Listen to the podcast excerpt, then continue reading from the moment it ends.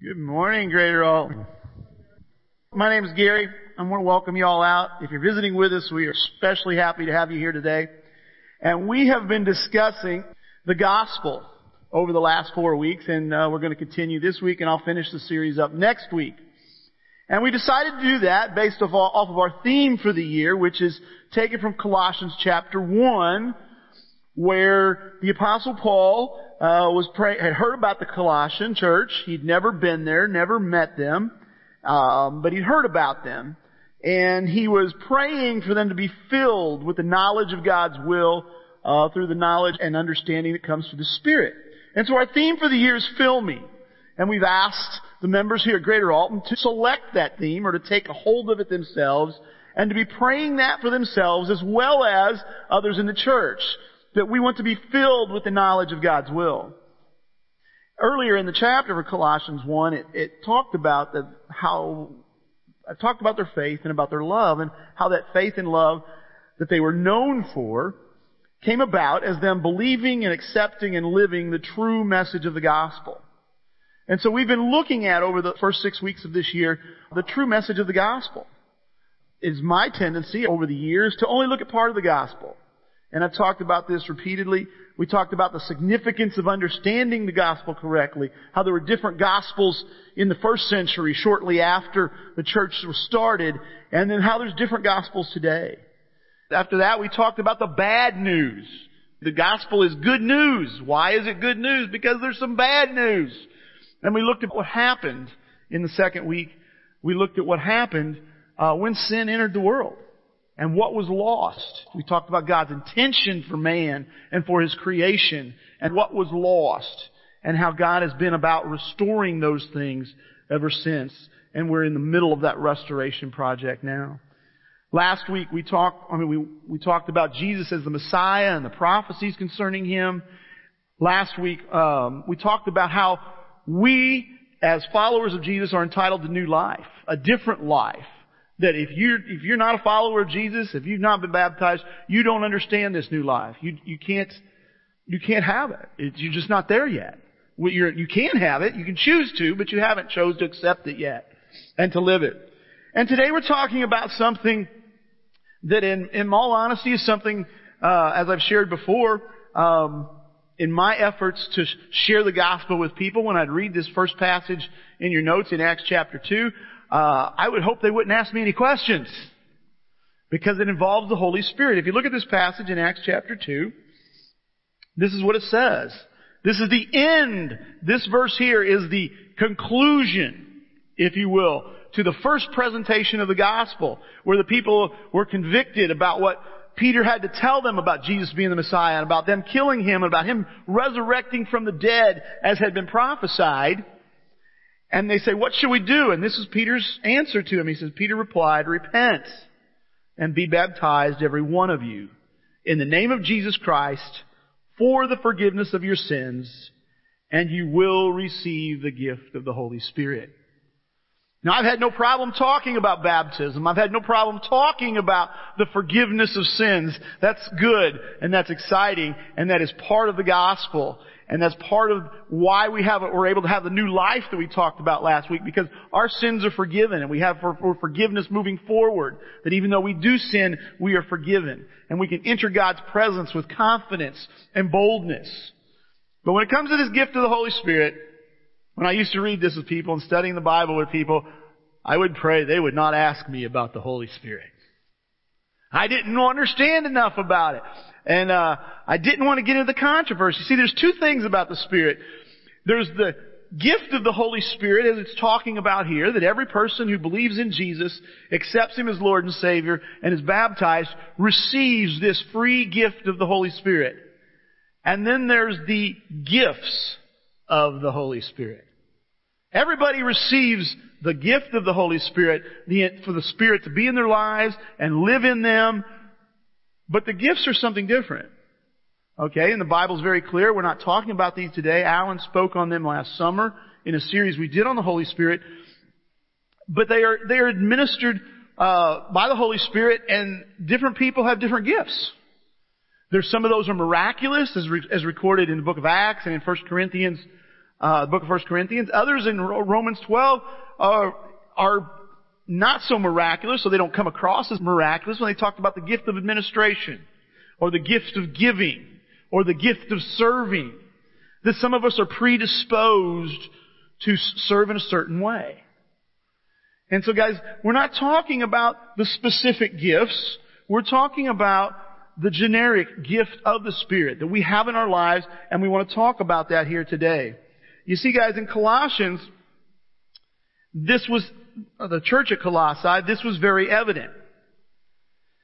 Uh, look in your notes there on Colossians chapter 1 verses 7 through 9. He's talking about the gospel. He says, you learned it from Epaphras, our dear fellow servant, who is a faithful minister of Christ on our behalf, and who also told us of your love in the Spirit. For this reason, since the day we heard about you, we have not stopped praying for you. We continually ask God to fill you with the knowledge of His will through all the wisdom and understanding that the Spirit gives. You see guys, it's very evident just from that, that short passage that for the church in Colossae, they had an understanding of this gift of the Holy Spirit and they used this gift of the Holy Spirit. Last summer during the series I spoke about how uh, a gift uh, I don't know if you ever had a gift that you got and you, maybe you weren't excited about it or you didn't see the need for it and so you kind of put it on a shelf. And you know, maybe it was something decorative and you know, that's where it was supposed to go. But you never did anything with it. You know, it just sat on the shelf. And that's the way a lot of times we approach, I approached this gift of the Holy Spirit. It was something I set on the shelf. And if it was active in my life, I wasn't always consciously aware of it. I didn't seek out its involvement in my life or seek to understand it or, or work with it.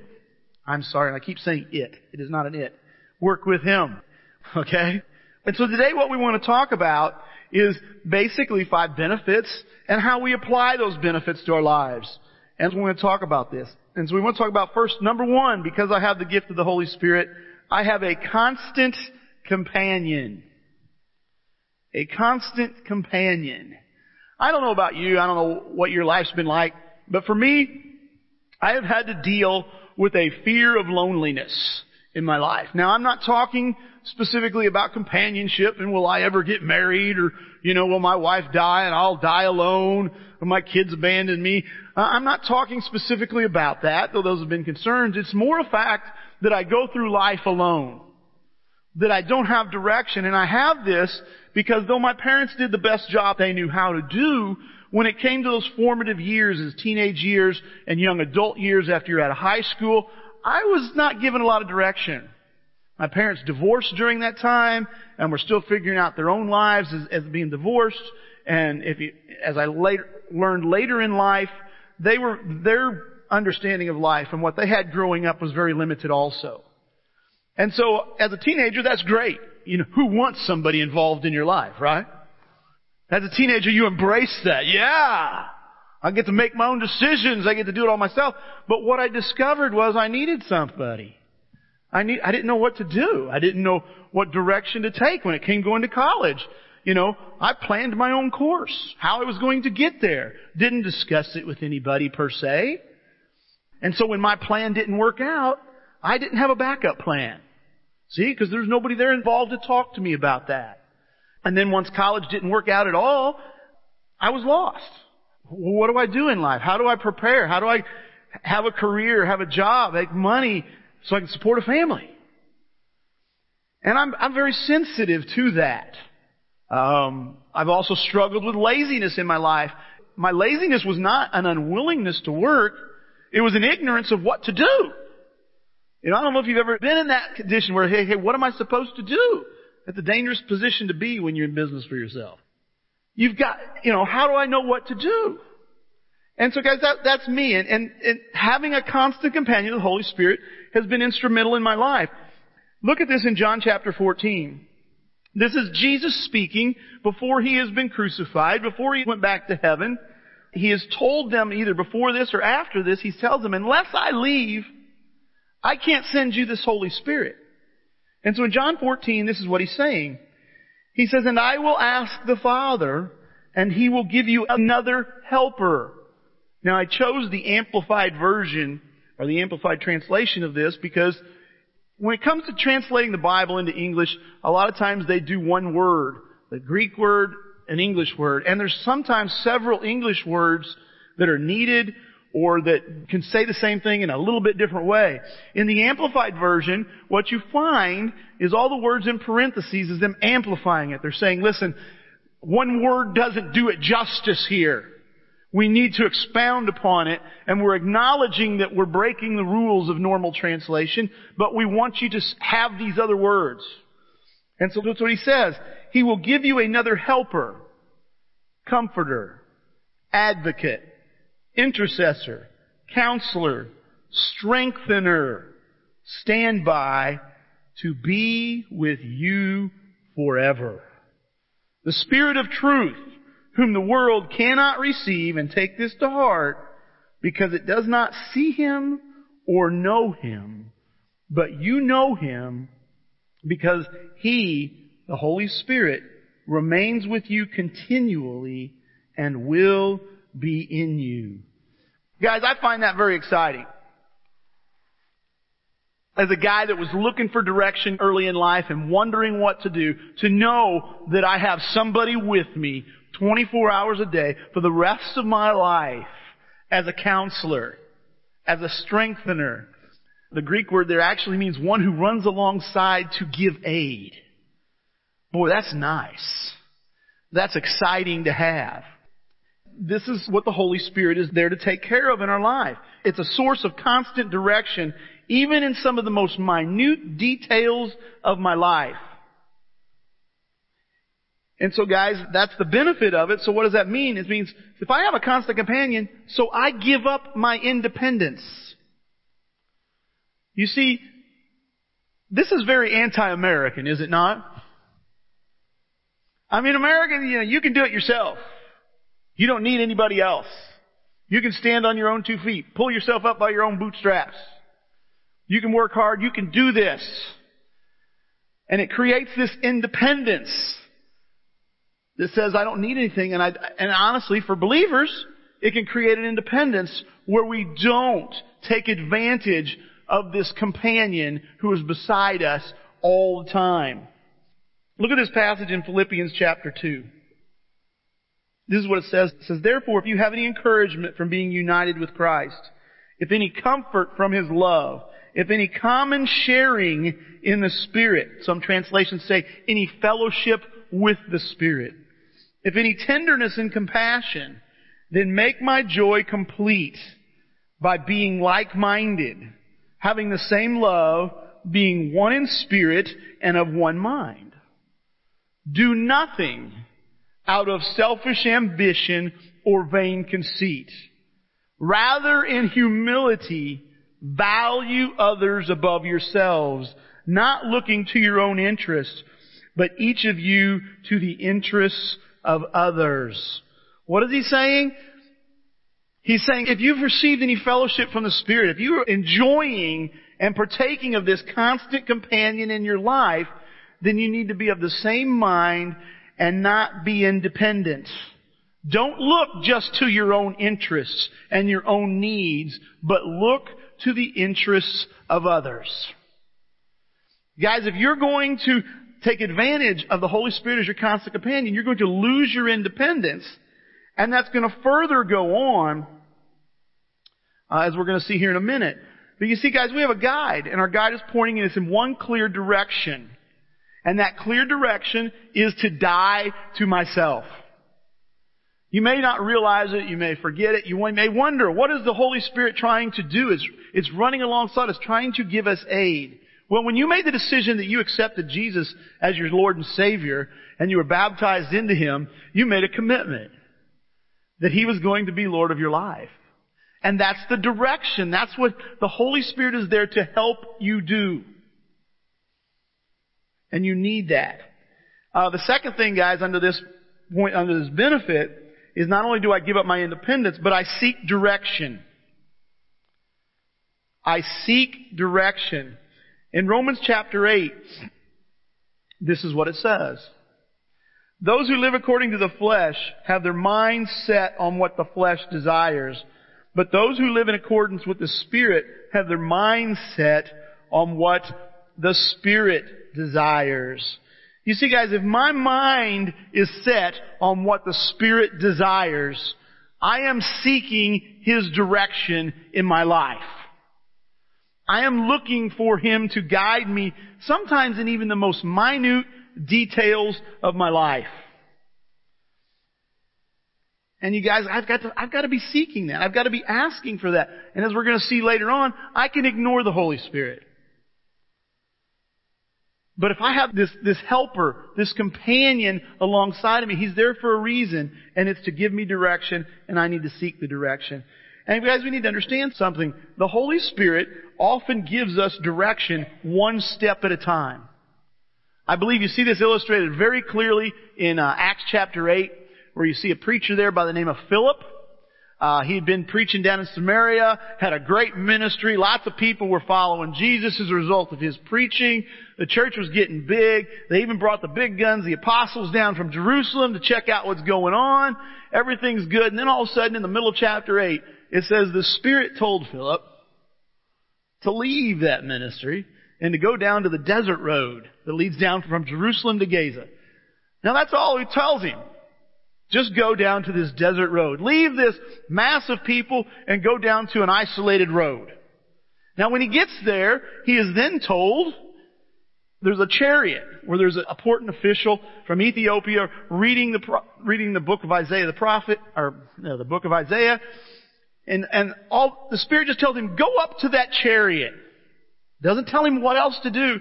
I think by that point, uh, Philip kind of figured it out when he heard him reading the Bible. He says, "Hey, do you understand what you're saying? What you're reading there?" But guys, he does it one step at a time. And guys, that's the way the direction gives. The Holy Spirit gives direction. Jesus tells a story in Matthew 25 about the end of time when he's going to separate people, the goats on his left and the sheep on his right. And he says to both groups, he's going to say something very similar. The ones on the left, who are destined for destruction, he's going to tell them, I was thirsty and you did not give me something to drink. I was hungry and you did not give me something to eat. I was in jail and you did not visit me. And the ones on the right, he's going to say, I was thirsty and you gave me something to drink. You gave me something to eat. You visited me when I was in prison. And both groups are going to say the same thing. They're going to say, when did we do this for you? When did we do this for you? And he's going to say, as much as you've done it to the least of these, you've done it for me. Meaning any person that's thirsty and you give them something to drink, you're doing it for Jesus. And I bring that story up, guys, because that's the way the Spirit leads. When you are seeking direction, it tells you to do one small thing at a time. And one small thing that may seem very insignificant. But that's what the Spirit's there for because the Spirit is there to help you satisfy your master. Second thing, guys, benefit we have from the Spirit is I have a pace setter. So I keep in step. Yesterday's I was, yesterday I was watching the Millrose Games on TV. How many of you know what the Millrose Games are? Not a single hand. Wow. It's been going on for decades in New York City. It's an indoor track meet, by the way. You ever heard of the Wanamaker Mile? Yeah? That's at the Millrose Games. Don't ask me who Wanamaker is. I don't know that much about it. But I turned on the TV, I was channel surfing, and I found the Millrose Games, and being a track and field nut, I watched it. And when the, uh, the distance events came on, specifically the women's 3,000 meter run, and the announcers were talking, and they say, well, the rabbit in the race is supposed to take them through 70 second 400 meter intervals. That's the pace that the leaders have asked for. They've basically taken a poll of all the top runners, say, how fast do you want to run? And they said, we want to run 8 minutes and 50 seconds. Well, what pace do you want the rabbit to lead you through? We want them to run 70 second, uh, 400 meters, which is 35 second laps, because it's 200 meter lap. And that's what they did. Now in that race, it was very interesting because all of the, like the top eight or ten runners all came in below that 850 mark. I mean, the, the, the, the winners, the top four runners were all like 8 minutes and 41 seconds. Well below it. The rabbit ran the pace and they took it off. When it came time for the women's mile, the complete opposite took place. They said the rabbit's supposed to go through in 2 minutes and 12 seconds for the first 800 meters. And uh, they're wanting to run the mile in whatever that comes out to, for in the low 420s. And when the rabbit goes through at 212, they were four to five to six seconds behind the rabbit. For whatever reason, the leaders chose not to try to keep pace with the rabbit. You see guys, in the race, they want a rabbit to tell them the pace to run because they want to run a fast pace and they don't want to have to do the work to do it. And they ask the rabbit what to do. Now unlike that, we have a pace setter in our lives and it's called the Holy Spirit. If you look at this passage here in Galatians chapter 5, there's three verses here that we want to read. In verse 16 it says, So I say, walk by the Spirit and you will not gratify the desires of the flesh. Now very clearly guys, this is just like those runners. If they would have told them in that 3,000 meter race, stay close to the rabbit and you will run 8 minutes and 50 seconds or less. Guys, we're like that, or we should be like that, in the sense that we want to not sin. That should be our goal. That should be our desire to not satisfy the desires of the flesh. Alright? And he goes on here in verses 25 and 26. It says, Since we live by the Spirit, let us keep in step with the Spirit. Let us not become conceited, provoking and envying each other. You see guys, if you have your mind set on what the Spirit desires, He's going to show you. And you have a choice to make of whether or not you're going to keep in step. The really exciting part about this is, for a guy like me, is I don't have to decide what to do. You know, I don't have to decide in the moment what to do because the Holy Spirit's going to tell me what to do. I've shared with you uh, over the past couple years about my mother and her declining health and uh, the valuable teaching she is giving me in my life. She is teaching me patience. And the other day I was on the phone with her and I, I try to keep in step with the Spirit. I know patience is a fruit of the Spirit and love is a fruit of the Spirit. And I know as my parents get older, their mind isn't what it used to be, and they forget things, and they're impatient, and my tendency is to get irritated very quickly. Especially when it's been going on and on and on. And the other day, and I think I do a pretty good job. I really do. Um, my wife points it out when I'm not. But the other day I was on the phone and I'm talking to her, my mom on the phone and she says something and we bent over backwards, we help her and, and we, we helped her move from one apartment to the next two weeks ago. And she's in a wheelchair and she can't find her George Foreman grill. Okay, a little bitty grill. And she wants her George, she uses it all the time. That's what she says anyway. And she gets me on the phone and I, you know, we don't know where it's at. We went through this before when she moved before, and she carried on for for for for months about her summer skirts and blouses, which she doesn't gonna she's not gonna wear anyway. When we moved her, we found them, and she had been telling us for two years that the movers had stole them. I mean, this is what we're dealing with, and so now it's now we've just helped her move, went out of our way, spent a lot of time and effort, and now she's angry about her George Foreman grill. And she says, and I better get it ASAP. And I about lost it. Mom! And I caught myself. I didn't have to question. I knew my reaction was wrong. I knew my reaction was sinful. I could be firm with my mom. I can tell her, Mom, don't talk to me that way. I can tell your Mom, we're helping you all you can. But I have no, the Spirit has no desire for me to go off on my mom, especially in her condition. And guys, that's one of the exciting steps. I just had a choice to make. Am I going to keep in step with the Spirit? Am I going to listen to what the Spirit says? Third thing, guys, third benefit is that I have power. I have power. In Ephesians 1, guys, this is what it says. I pray that the eyes of your heart may be enlightened in order that you may know the hope to which he has called you, the riches of his glorious inheritance in his holy people, and his incomparably great power for us who believe. See guys, we have a power that's available to us through this Holy Spirit. And now, what does that mean? I have power, so I live powerfully.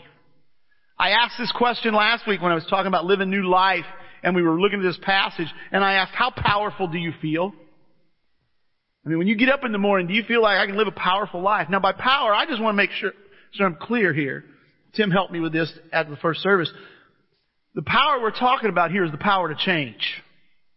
Is the power to be transformed. To live the new life that we talked about last week. We've been given a power to do that.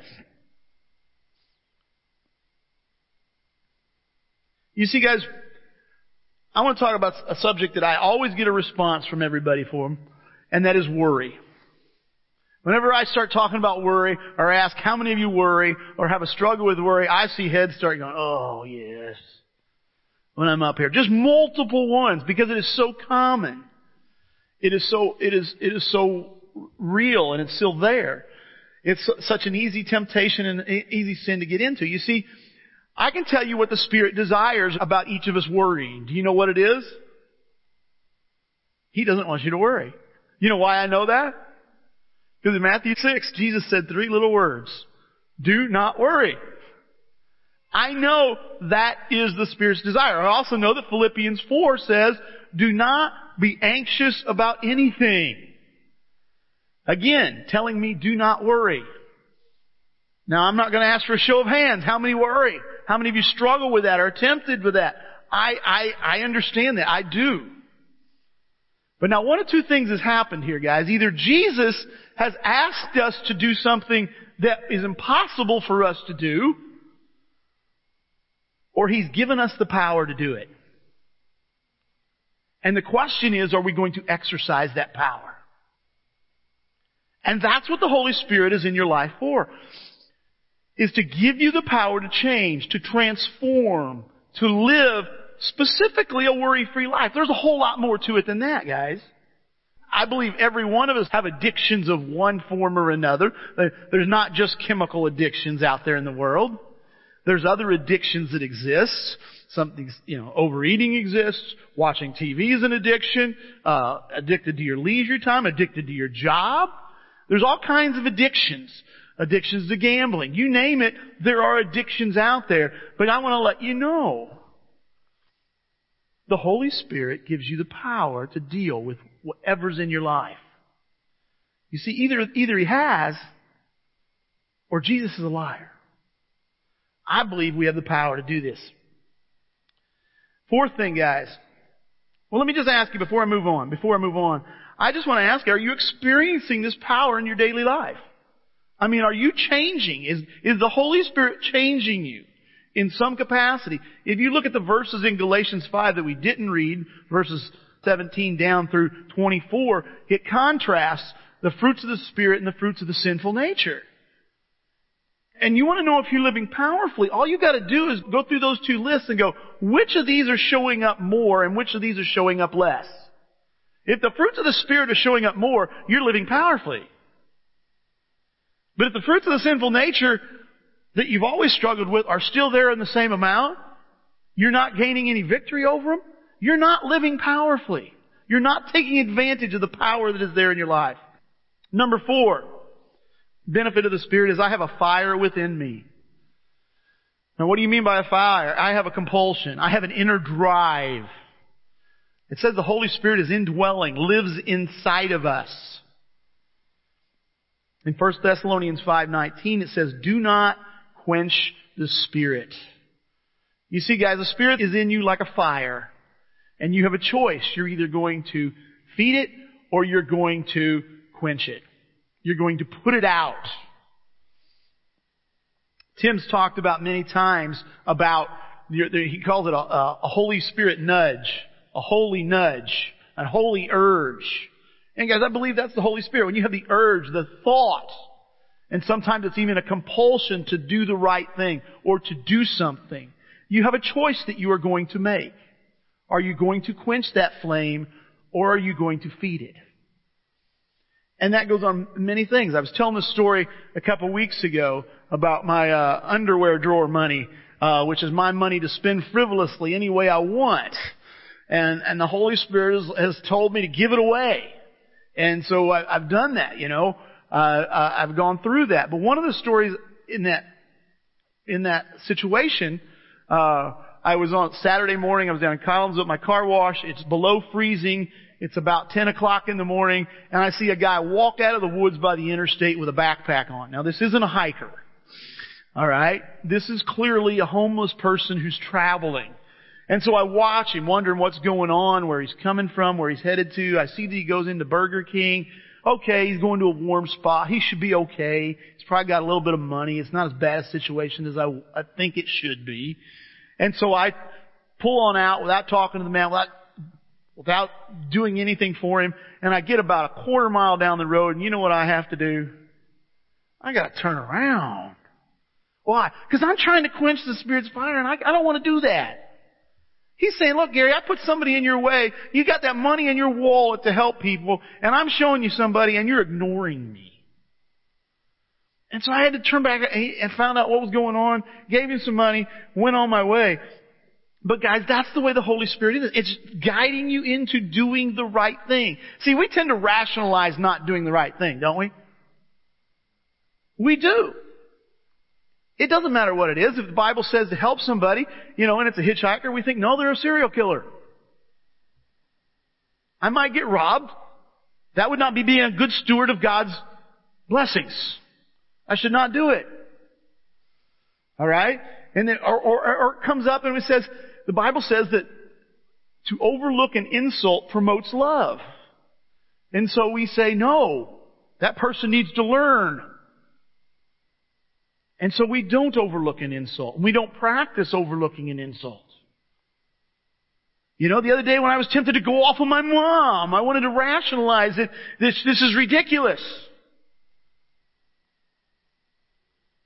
And I couldn't do that. So guys, what do you do? If I have a fire within me, so I fan the flames. I fan the flames. In 2 Timothy chapter 1, Paul encourages Timothy to do this. He's not talking, he's talking about a specific gift here, not just the general gift of, but I believe it applies.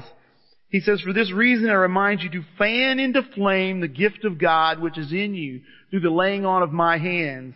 For the Spirit God gave us does not make us timid, but gives us power, love, and self-discipline. You see, guys, that's the situation.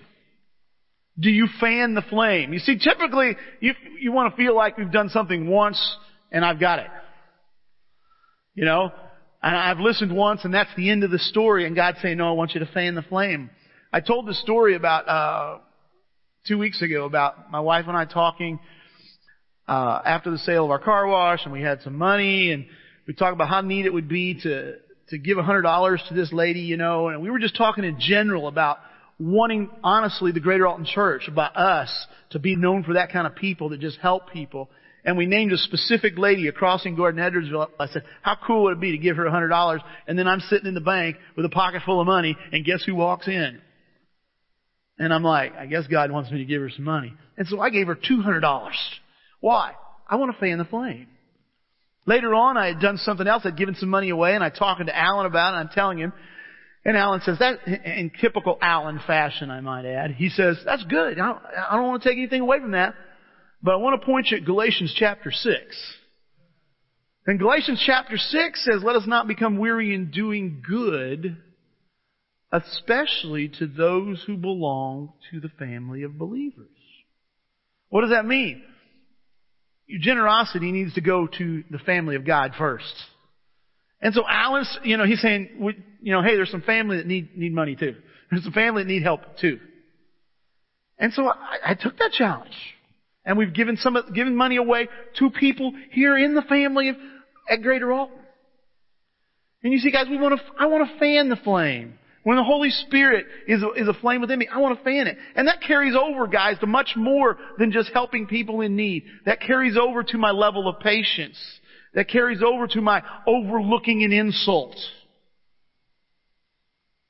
You see, guys, because just like the need to give is never ending, the need to be patient and the need to overlook insults is also never ending. So there. Last thing, guys, number five, the last benefit of the Holy Spirit we want to talk about is that I have a taste of the future. We ran out of space in the notes. There's five passages there, or six, that are referenced. And uh, the first three say very similar things. Uh, in 2 Corinthians 1.22 it talks about He put His Spirit in our hearts as a deposit, guaranteeing what is to come. Ephesians uh, 1 and 2 Corinthians 5 say things very similar, that the Holy Spirit is a deposit guaranteeing what is to come. Hebrews 6 talks about having the ability to taste the Holy Spirit and taste the powers of the coming age. And you see guys, what he's saying is that our having the Holy Spirit in our life is a deposit guaranteeing something is to come. And in our language today, it means something better is to come. It's something better is to come. If you've ever sold a piece of property or a car and somebody wanted you to hold it, they gave you a deposit. What does that mean? You're going to get a whole bunch more money later on. And if they don't, you get to keep it. It means something better is to come.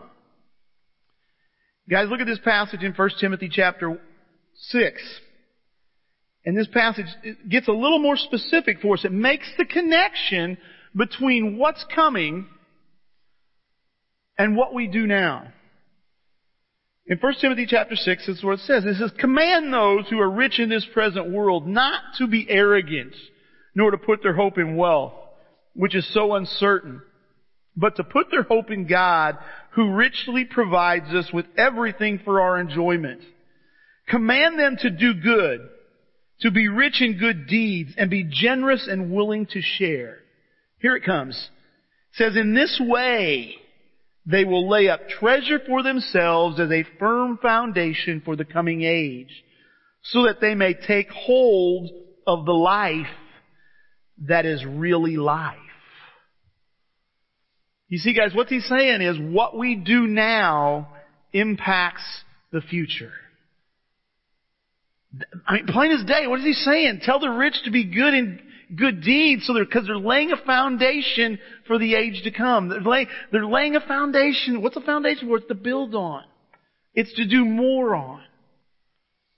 Guys, we just have a taste of what's coming. And because I have a taste of the future, guys, so I have hope. I have hope. Look at this passage in Romans chapter 8. It says, For in this hope we were saved. But hope that is not seen is no hope at all. Who hopes for what they've already have?